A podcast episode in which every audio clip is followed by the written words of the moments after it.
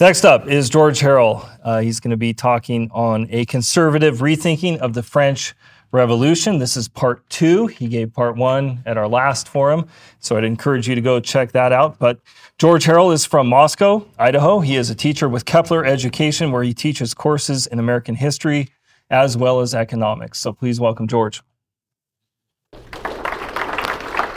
And this evening, as Jeremy pointed out, I'm carrying on my topic from the last conference a conservative rethinking of the French Revolution. In that talk, that covered the uh, events of the 1789 revolution through to its conclusion in 1790. In that talk, my thesis was that contrary to popular opinion, the delegates of the Third Estate in 1789 did not set out with a revolutionary ideology to overthrow either the monarchy or the nobility. And that much of this popular narrative hinges on the assumption that because we've read Rousseau, we know what motivated the revolutionaries.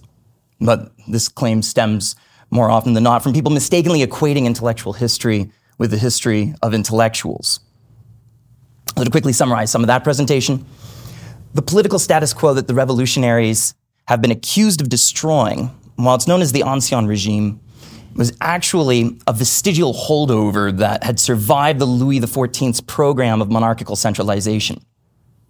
He had kept the form of the nobility without its function, compensating them for their lack of political power with certain protected privileges. But in doing so, he also stripped away from them the social context for their existence.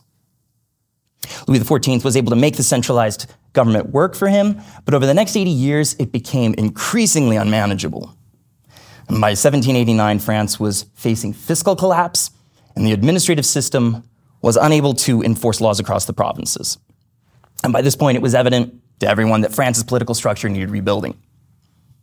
The revolution of 1789 then was thus a response to the collapse of the French political system, not its cause.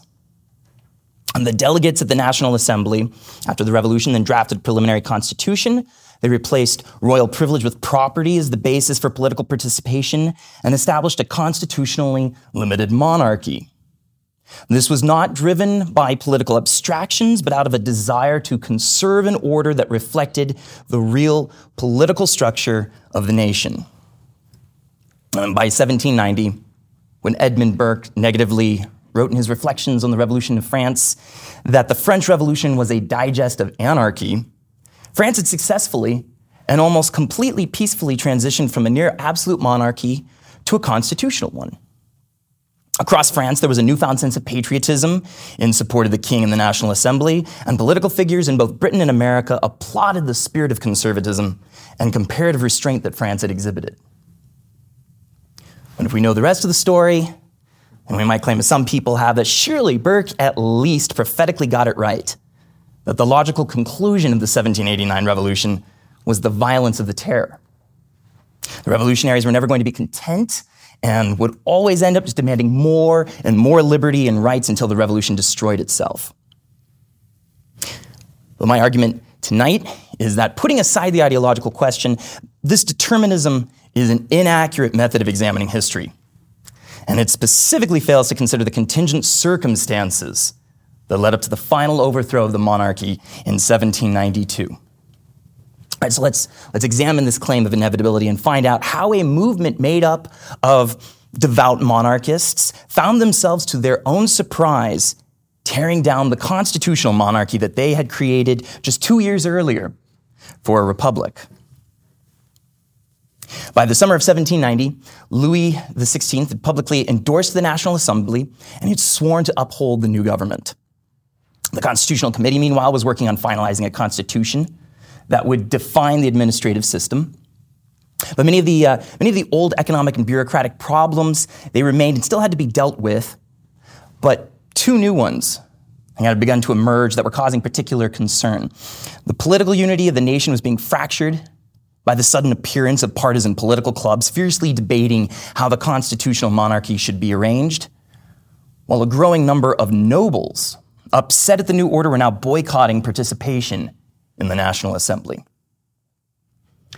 And then thousands of these nobles, including the king's younger brother, not content to merely withdraw from political participation, began to leave the country for nearby Austria and Germany As they departed, they published pamphlets and newspapers all across France appealing to Enlightenment ideals, denouncing the government as the product of a plot by Freemasons and Protestants, and urging for its destruction. As one pamphleteer wrote, one must have the courage to repeat the fact that France can only be regenerated through a bath of blood. And then added to this, the bulk of the French military officers were themselves nobles, and their departure from the con- country severely damaged the French military organization. And then these emigre nobles, now in Austria, began to form counter revolutionary armies intent on invading and restoring the absolute monarchy, while in France, they attempted to provoke numerous revolts and rebellions. And then, although these were largely unsuccessful, the flight of the nobles, as it came to be called, caused a growing panic across the nation and an unending fear that nobles and their collaborators were plotting Bartholomew's Day style massacres across the country. The emigre nobles began to pressure France's neighboring kingdoms for intervention.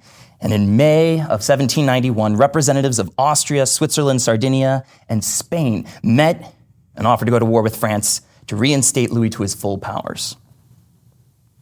Louis, however, was playing a different game, and he rejected these proposals of foreign intervention. He had publicly sworn to support the new constitutional government, but at the insistence of his Austrian wife, Queen Marie Antoinette, he was working on a plan to try to escape from Paris and join the emigre army of nobles massing along the French border at Montmédy. Louis believed that if he returned to France at the head of General Bouillé's 10,000 French troops, and he would be warmly welcomed by the French populace, the National Assembly would then fold without a fight, and civil war would be averted. However, Louis was never a very thoughtful individual, and reports of his intended flight began to leak out. He was, he was widely revered and viewed across France in a very personal sense as the father of the nation. And the conservative delegates in the National Assembly, they angrily denounced the rumors of an Austrian conspiracy around the king as fake news. But as these reports became more numerous, even making it into the newspapers. Um, there many people began to increasingly worry that the queen and the nobles close to Louis were plotting treason against the national good, and the National Guard watch on his residence in the Tuileries Palace was increased just in case the rumors were true. But despite these precautions, on the night of June 20th, the royal family, disguised as Russian nobility, managed to slip out of the palace and flee Paris in a carriage headed for the border. Louis, however, made himself quite conspicuous during the journey, chatting with locals, and was recognized by numerous people along the way when he stopped to repair the carriage. And finally, at the town of Varennes, just 30 miles short of his destination, the town council was alerted of the king's coming, and they were convinced to detain the royal family. A detachment of cavalry from Paris soon arrived, and he was escorted back under guard to Paris. And tens of thousands of Parisians lined the streets in stunned silence, watching the king dejectedly led back to the palace. The conservative delegates in the assembly initially attempted to claim that the king had been an unwilling victim of a kidnapping, but a letter was then discovered that Louis had left behind prior to his departure, intending to be read to the National Assembly, in which he repudiated his oaths to the Constitution and his public support for the Declaration of Rights and the National Assembly. And it cannot be overestimated just how much the king's attempted flight changed the course of French history. All the National Assembly's hard work over the past year trying to demonstrate a singleness of purpose between the king and the assembly to create a working constitution was dashed. The king lost all political influence across the country.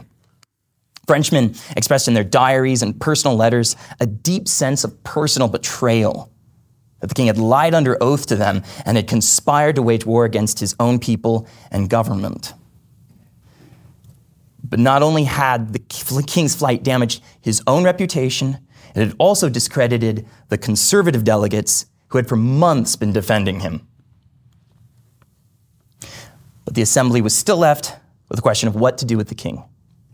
They received numerous complaints from people claiming that a king who would perjure himself was unfit to rule. And for the first time, people in Paris wrote petitions arguing that France should simply do away with monarchs altogether and establish a republic. The Assembly, however, ultimately decided that they would proceed with the new constitution, and when it was completed, they would then present it to Louis with an option to swear an oath of allegiance to it and remain the king. And if he refused, then he would be forced to abdicate, and the monarchy would be set up as a regency until his young son was old enough to assume the throne. Now, when this decision was made public, it was generally accepted across France, but some denounced the move. And in Paris, tens of thousands of people, believing that the National Assembly had sold out, joined a public demonstration to sign a petition demanding a quote, new organization of executive authority, unquote. The National Assembly believed that the demonstration was part of a Republican insurrection funded by either the emigre nobles or Austria to provoke a civil war. And the Assembly declared martial law. The Parisian National Guard was sent to confront the demonstrators at the Champ de Mars, but the panicky soldiers opened fire and a massacre ensued. Over the next two months, the National Assembly began shutting down the Republican clubs and arresting their members. The Republican movement was ended and order was restored.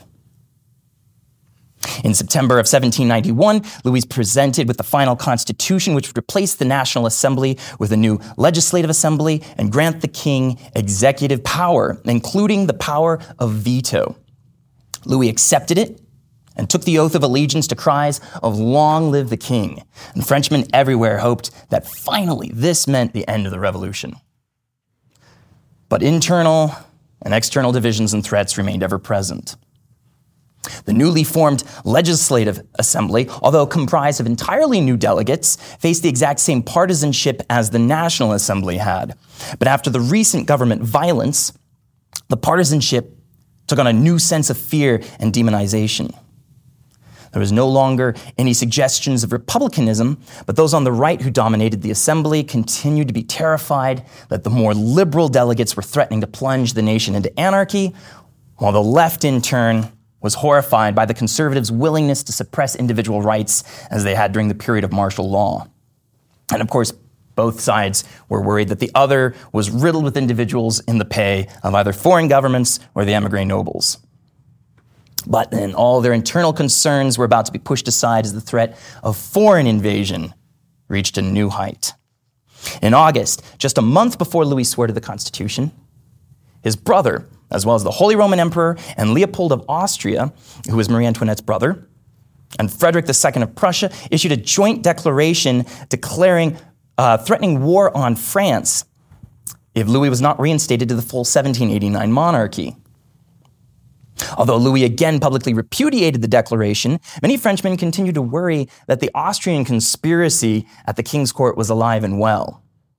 And even Frenchmen who didn't subscribe to these fears, they found it grossly insulting to be dictated by foreign monarchs, and the declaration only increased a growing sense of French nationalism against the neighboring kingdoms. And in February of 1792, Austria and Prussia entered a defensive alliance against France. With the noble armies massing just outside the French border, it looked inevitable that France was finally going to be invaded. And meanwhile, Dutch and Belgian refugees from their recently failed rebellion against Austria convinced the Legislative Assembly that if France was to strike first, Holland and Belgium could be liberated from Austria, and provide a defensive northern alliance. And such a quick victory could secure French sovereignty. And so the conservative delegates excitedly began pushing for war, believing that patriotism around a foreign conflict might end their political divisions. But it was the left wing party, however, that denounced the move for war. Chief among these was Maximilien Robespierre, who, while not a delegate in the assembly, was a leading member in the Jacobin Club and he gave several speeches urging the assembly to not declare war, warning that such conflicts only lead to the rise of Caesars, Catalinas, or Cromwells. Quote, the most extravagant idea that can arise in a politician's head is to believe that it is enough for people to invade a foreign country to make it adopt its laws and their constitution. No one loves armed missionaries. The Declaration of the Rights of Man is not a lightning bolt that strikes every throne at the same time, unquote. But the conservatives in power viciously condemned the anti war Jacobin as pacifists and traitors. Meanwhile, the king was also pushing for war against Austria.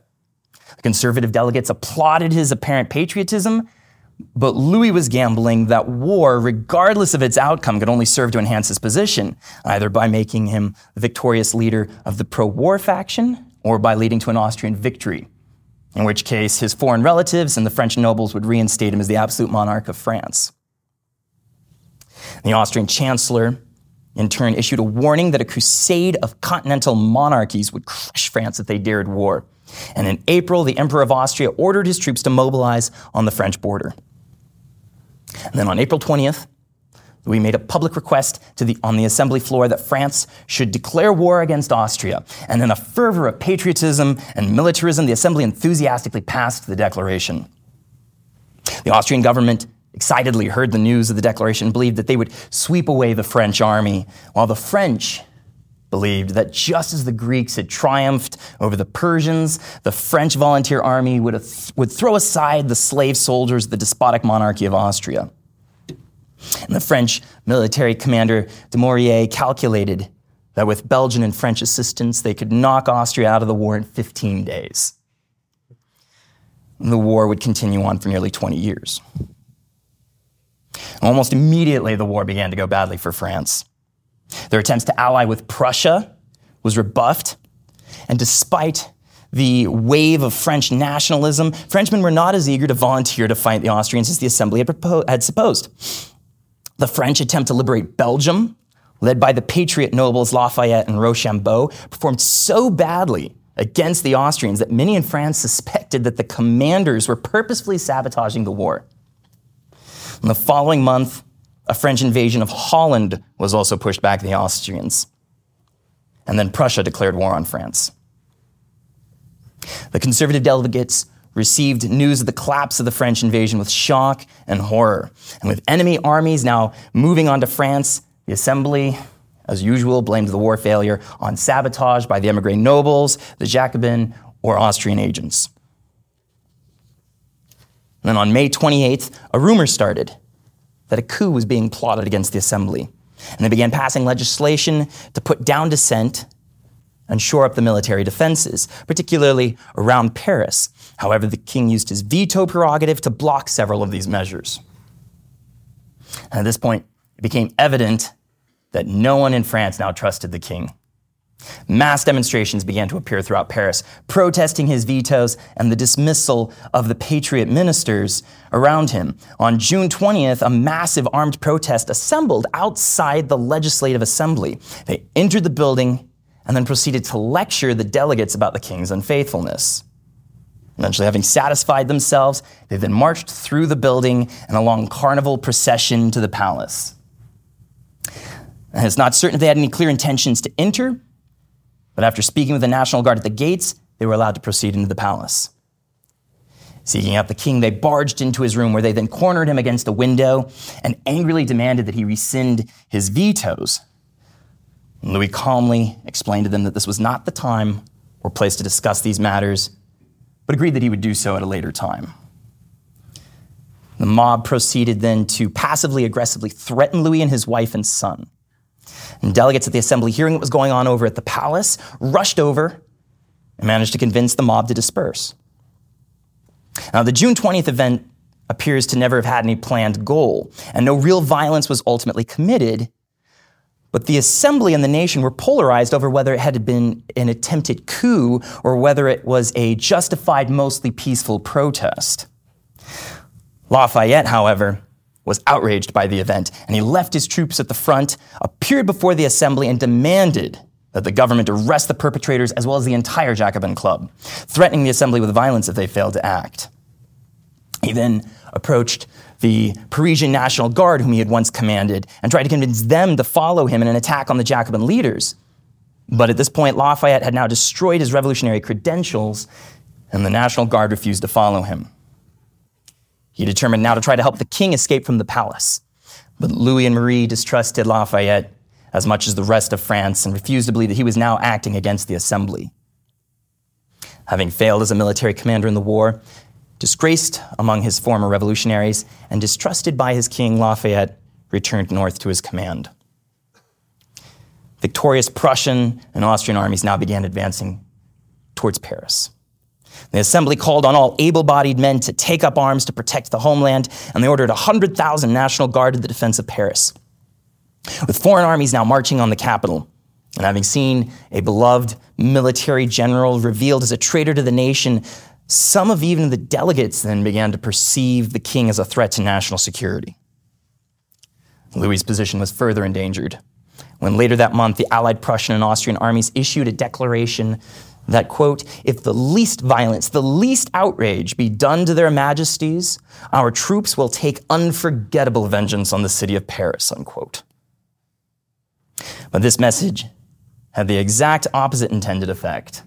The people and government in Paris became only further determined that they must oppose by all means necessary the quote, foreign horde spread like a destroying torrent over the countryside, unquote. Popular petitions were made to the assembly to indict Lafayette for treason and to discuss whether the king had legally abdicated. But even after all of this, the assembly gave Lafayette a vote of confidence and refused to debate the king's status. And this was met with widespread frustration and anger. And the legislative assembly now began to lose all credibility as well.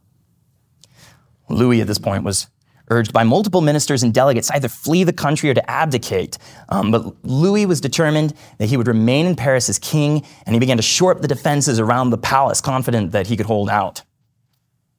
Some of the more liberal members of the assembly had been hoping that if Louis could not be convinced to abdicate, then he could be forcibly evicted.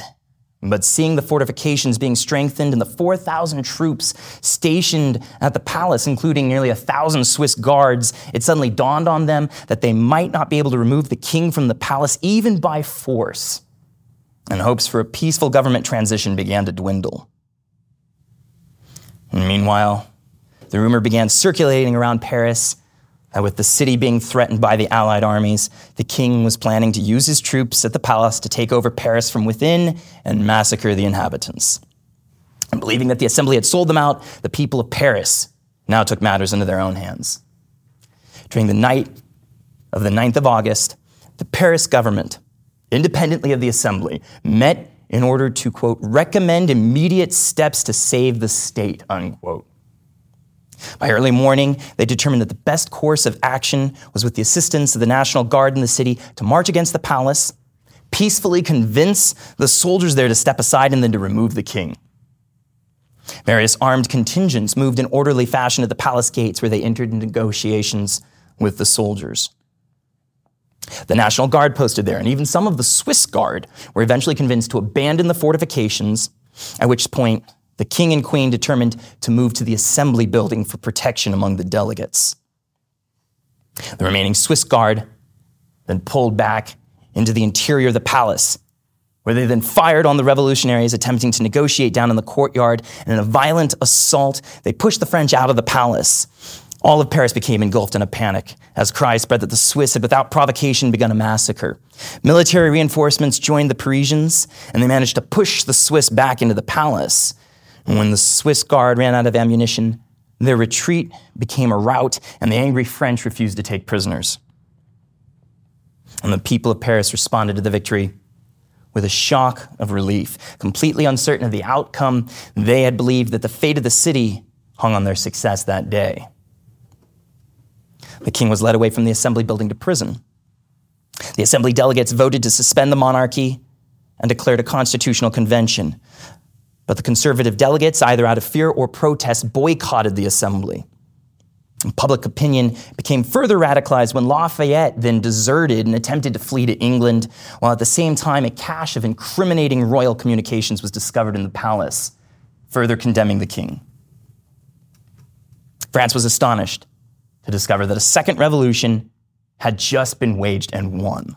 But despite their surprise and uncertainty regarding what form of government they would pursue, it was immediately understood everywhere that Louis the Last, as one deputy called him, would not be returning to the throne.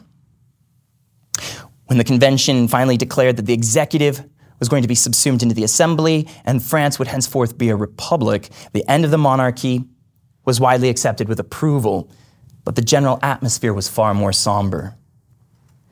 One of the participants in the attack on the palace remarked whatever my political opinions and my support for the revolution, I had been raised under a monarchy, and its fall left me with a feeling of amazement, of pity, and of fear. The revolution of 1792, although successful like its 1789 predecessor, now faced a more partisan divide, a massive foreign invasion, and fear and distrust of counter revolutionary sabotage and intrigue. And if you're familiar with the resulting French downturn into chaos, the eventual trial and execution of the king and queen for treason, the 1793 military draft rebellions in the Vendée, Federalist uprisings in the South, mass trials and executions, specifically in Paris and Nantes, they all took place within this context of fear that French patriots were on the verge of facing, as one royalist paper demanded, the extermination of the revolutionary virus. So, my, my goal this evening has not been to defend the revolution. I mean, the, the French Revolution did end up going down some very dark roads. But rather, as my title suggests, this has been a call for a rethinking of the French Revolution, and specifically a rethinking of the belief that, as Burke claimed, the ideology of the revolutionaries in 1789 inevitably led to the terror of 1793. Uh, because this, this fails on two counts. Um, first, history is never inevitable. At many points throughout this narrative, we see where French history could have taken dramatically different turns and possibly remained a constitutional monarchy. The outcome of the revolution, in fact, even the revolution itself, was not the result of a grand plan. It was the result of events and circumstances, many of which were entirely outside of the revolutionaries' control. Again and again, we see the French delegates trying to save the phenomenon of the monarchy, despite the king, the nobles, and foreign princes undermining it every turn. And all of these contributed to and helped to create the French radicalization towards republicanism. Which brings me to my second point that human motivation is not reducible to ideology. The fears and desires exhibited in the French Revolution are far more broadly human than conservatives give them credit for in the French Revolution, but they emerged due to the unique circumstances of their own time and place. And this means that comparing revolutions, especially to pass judgment on them, is, I think, of limited use. Right? If ideology is only one factor among many, and it's not certain how to weigh these factors against each other, especially if they fluctuate. And the French Revolution most often gets contrasted with the American Revolution. But this fails to appreciate, as I discussed in the previous lecture, that while their ideology was not as dissimilar as is often portrayed, the circumstances and events between the two were dramatically different. So instead of contrasting the American and French revolutions, I think perhaps a better question of analysis would be to instead ask to what extent would the American revolutionaries have acted differently had they been in Paris in 1789 or 1792?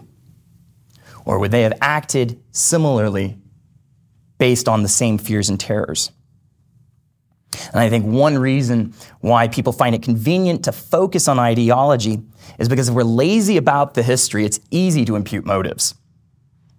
And it also, it gives us the ability to sit comfortably in judgment on the past. Right? If we reduce everything to ideological determinism, then we can know that because of our right moral education, we're better Right? We, we, we would have done the right thing. It allows us to not have to see ourselves in the humanity of the past. We can safely advocate for the rise of a national strongman or a Christian prince or an American Franco because we have conservative politics and principles. But this is just a failure to appreciate our ability for self deception and justification of evil in the name of self preservation. As one delegate to the National Assembly wrote in 1793 Few men are able to maintain their integrity when everything around them is threatening and shaking and collapsing. They are pushed along and carried away without ever realizing it. They are swept up in the passions of others. And when circumstances and human nature are stacked against us, we're all capable of becoming Sauls or Davids or Solomons. And those of us that think that we're safe, we're the ones most at risk. And to turn to an analogy of the Lord of the Rings, we do not fight Mordor by having the false confidence of Boromir. Thank you.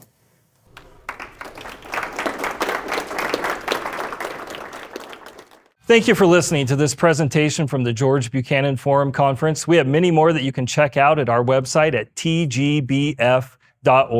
You can also find us on YouTube or on your favorite podcasting platform.